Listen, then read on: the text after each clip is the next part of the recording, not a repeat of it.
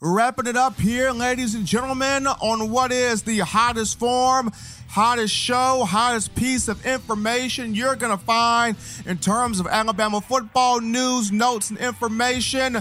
I'll be yours truly, Stephen M. Smith of Touchdown Alabama Magazine, live in studios. And this right here is in my own words. And after discussing one Mac Jones from the uh, previous topic and discussing my five things that I took from Southeastern Conference Media Days. Mac Jones was topic three. We're going to tidy up loose ends by discussing wide receiver Devonta Smith and why he is so underrated. But we'll save that to start next week's edition of shows. As always, gotta get to the hot stuff first. And uh, for those of you who have just stumbled upon what this show is and you're not quite sure or you don't quite understand what it means. In the and in my own words, I've been covering Alabama football about to enter my 11th year for Touchdown Alabama magazine. I've been a part of eight fall camps. This is my eighth one, and uh, for you, die hard. For you, tried and true.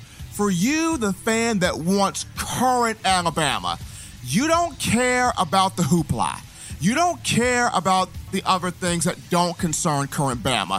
If it's about Saban's assistants or just different external factors that has nothing to deal with what's going on with the current starting quarterback, with the current backup quarterbacks, with the current running backs, current wide receivers, current coaching staff. If it's not dealing with what's going on in this current program, you, the diehard fan, can give two cents about it. If that's you, if you are just solely hardwired on current Bama, this is your show, and I'm the person delivering you the information. Now, me personally, to me, as much as I love A Day, as much as I love spring ball, spring ball to me is a formality. It's about you know you spending time during the A Day activities. Um, you bring your family, you bring your friends, your wife, your girlfriend, your your children. You bring them to, to the A Day game inside Bryant Denny to enjoy the festivities, to enjoy the atmosphere. It's kind of a formality to me. But if you are the fan that wants to know who are going to be the guys that are going to start, step up, play ball, emerge, if you're the fan that wants that pee or get off the pot ordeal, who are going to be the guys that I can count on to start in the upcoming season, then that hot practice in the first week of August, simply known as the open practice is for you. Now, a lot of fans would tell me, Steven, I don't see much difference between A Day and the open practice in terms of the regular season. I beg to differ. I strongly disagree. If you look at A Day in terms of the regular season, that's a four month differential. That's a four month separation. It's a big gap there. You know some things, but you don't know a lot of clarity, if you will, versus the open practice and the regular season. Talk three weeks. That's way more clarity. You see a whole lot more. You get the gist of I like him, I like him, I really like him. He's kind of raw, but if he fine tunes some things, he can get better. This guy needs a bit more time. In the open practice, you see more clarity. And the open in the open practice, the bigger picture really starts to take center stage. And I'm an open practice guy. I'm a fall camp guy. Couple of years ago, I was the one that singled out Devonta Smith, wide receiver, to be a big time star, and he became that. So now I'm going to try my hand at predicting again because at the open practice over the weekend, I saw seven things that really stood out to me. Six big ones, but the seventh one was also important. I'm gonna put an asterisk by it because I want to see how much it grows, matures, and improves as we move as we move on through this camp session here. But seven things overall stood out to me. And as I'm running them across the screen here, the number one thing that stood out in the open practice both coordinators for the Crimson Tide, Steve Sarkisian of offense and defense, Pete Golding. Both of these two young men know how important this stage is. They're coming in fresh. They are well organized. They are well detailed. Both of these men have something to prove, and they are coming out of the gate with the notion of uh, this is a big time program, and I'm about to show that I can run my respective position in a big time program. In terms of Steve Sarkisian, first and foremost, for all the common Crimson Tide fans, if you could have been in that media room when Steve Sarkisian said this, you would have probably fell out on the floor and said, Thank God we are so happy to have you back, brother. Steve Sarkisian, and this is a West Coast guy, born, grew up in California. But when he was asked the question about his offensive philosophy, you want to know what he said? He said, We have got to run the football. What? Shut your mouth. What you saying, Willis? He said, We got to run the football and establish the run game. And everywhere he has been in his coaching career, collegiate wise, he's had a 1,000 yard rusher. Steve Sarkisian, close to the Tagovailoa family, Sarkisian wants to continue developing Tua and making this offense more prolific than what it was a season ago. But Sarkisian knows the balance to be more prolific, it starts with running the football and keeping a defense honest. And in Sark's credit, or to Sark's credit, he's always had a 1,000 yard rusher throughout his coaching career.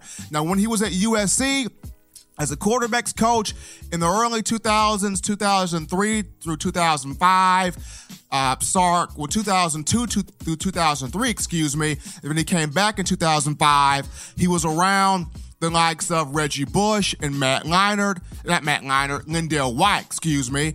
And then when he became the head coach at the University of Washington from 2000 nine with 2013. He had Chris Polk and Bishop Sankey, both 1,000 yard backs.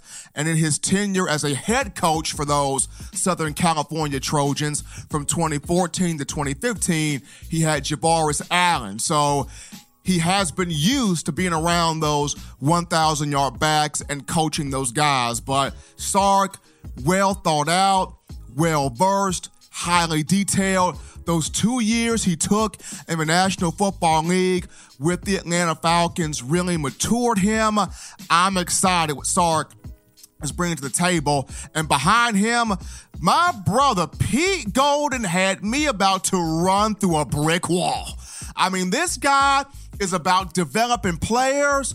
This guy is about rotating guys. This guy is about relationships. And some of the things that came out of his mouth come straight from the Nick Saban dictionary.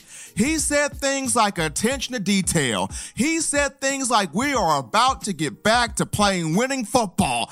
And everything that came out of his man's mouth, I was like, Nick Saban esque, Nick Saban esque, Nick Saban esque. Young, fiery, passionate Nick Saban.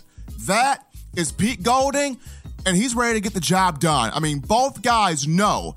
For Steve Sarkisian, this is a chance for him to win a national championship as a coordinator. The last time he won a title, he was a quarterback's coach. He knows how big this role is for him and getting his story back full circle. And for Pete Golding, this is a chance for him to prove he is the next Yoda. He is the next Han Solo. He is the biggest star or the next big star on the rise in terms of defensive minds.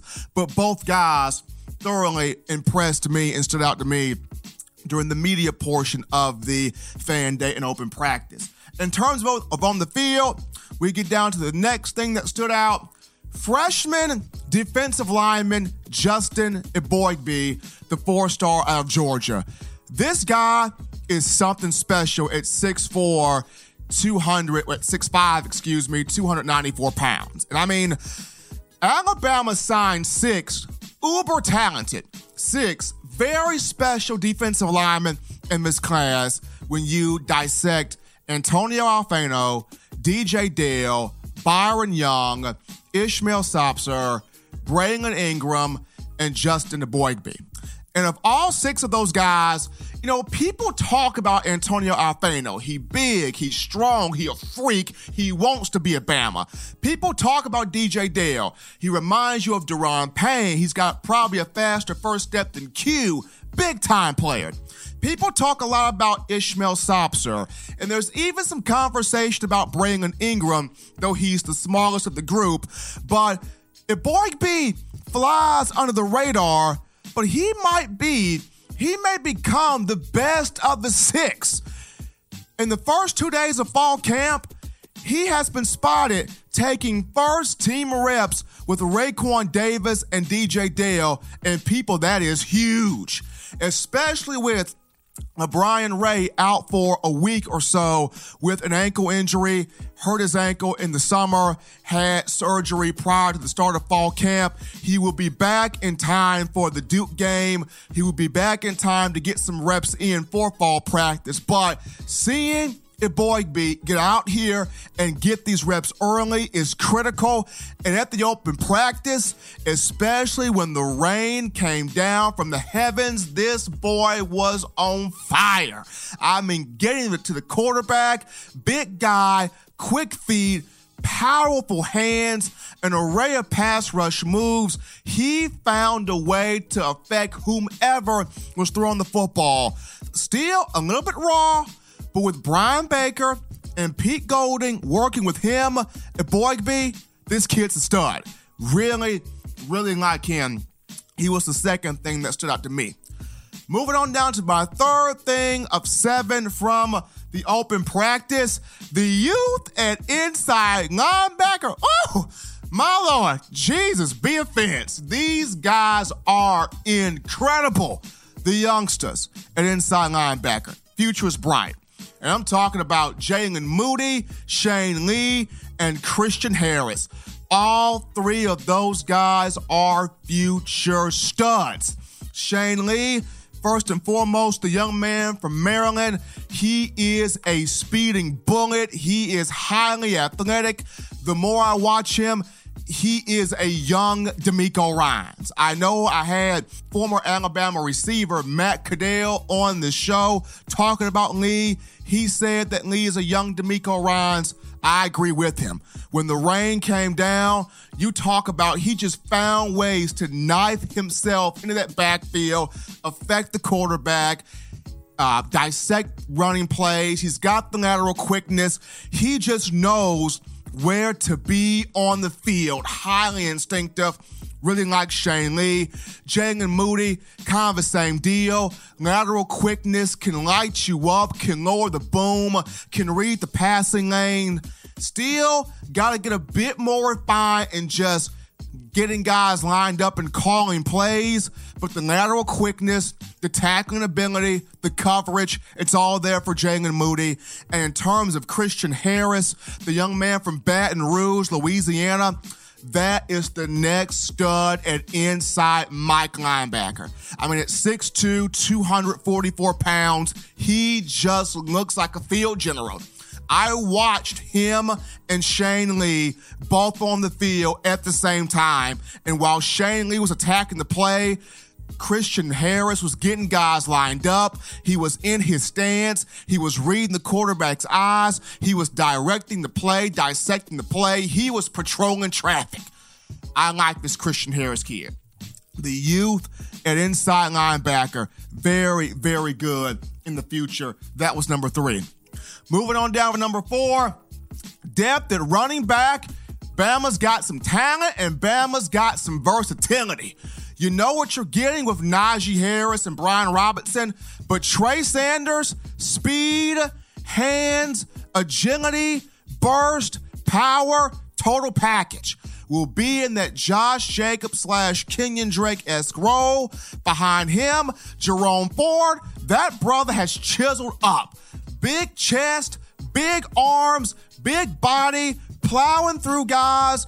He's got the power, he's got the speed, he's running guys over. He's added some diversity in his game, really like Jerome Ford and Keilan Robinson. He may be 5'9, a buck 84, but he packs a big punch. Lower center of gravity, good hands, big arms, subtle, subtle burst, and he's got some patience. He allows those blocks to set up as he makes his decision, but once he hits that hole, it's the same result. Big time production. So Sanders, Ford, Keilan Robinson, the depth, a lot of versatility in that running back room. That was the next at number four.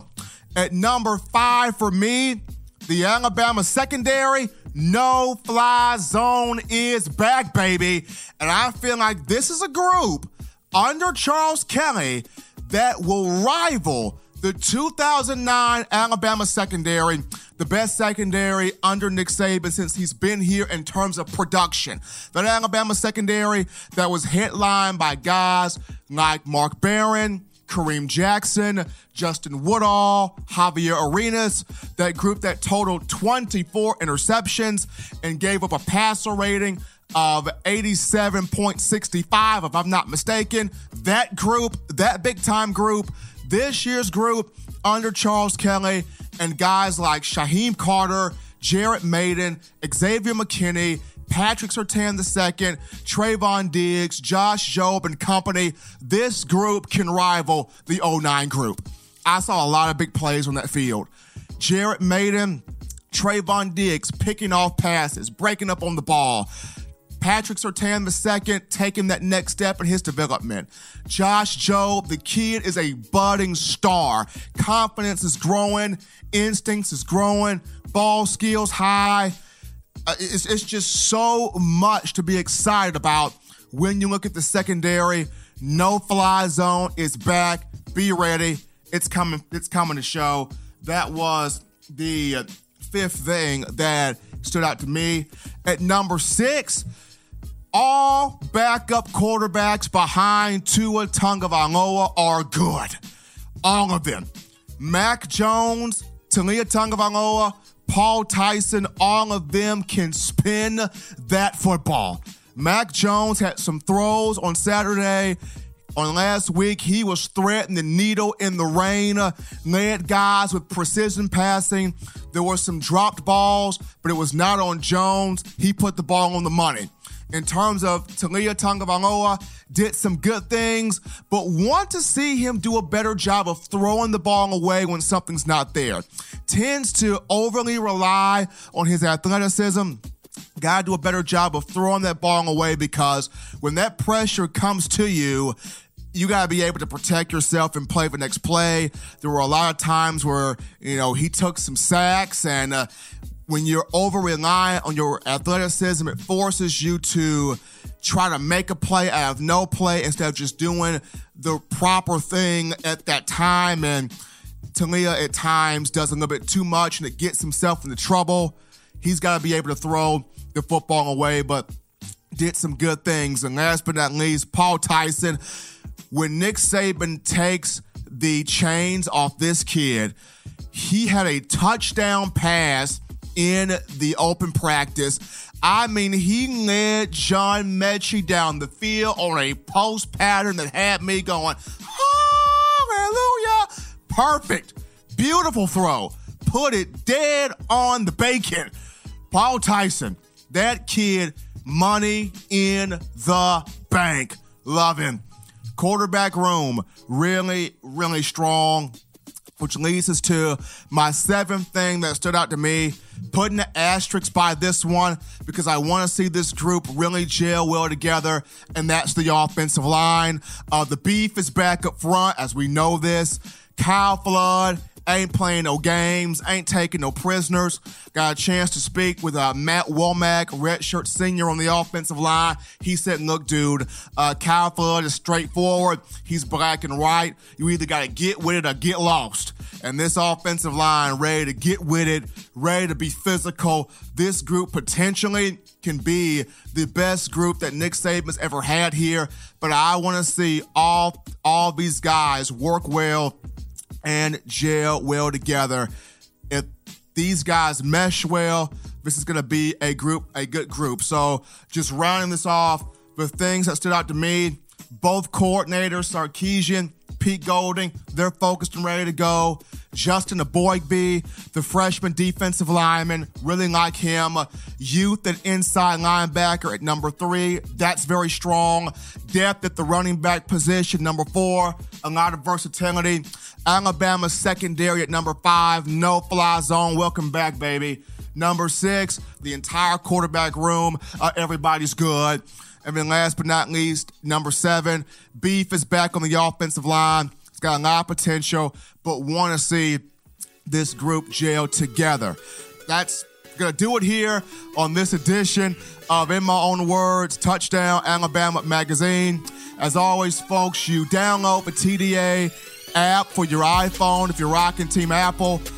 Google Play Store if you got the uh, the Android phone. As we're hitting you with all things Crimson Tide football, you subscribe to TDAlabamaMag.com for all the latest, and you subscribe to Touchdown Alabama Magazine on YouTube. Get with us, folks.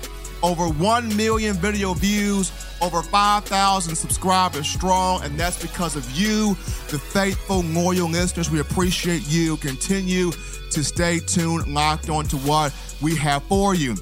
Till next time, folks, I'm your man, Stephen M. Smith. This has been In My Own Words.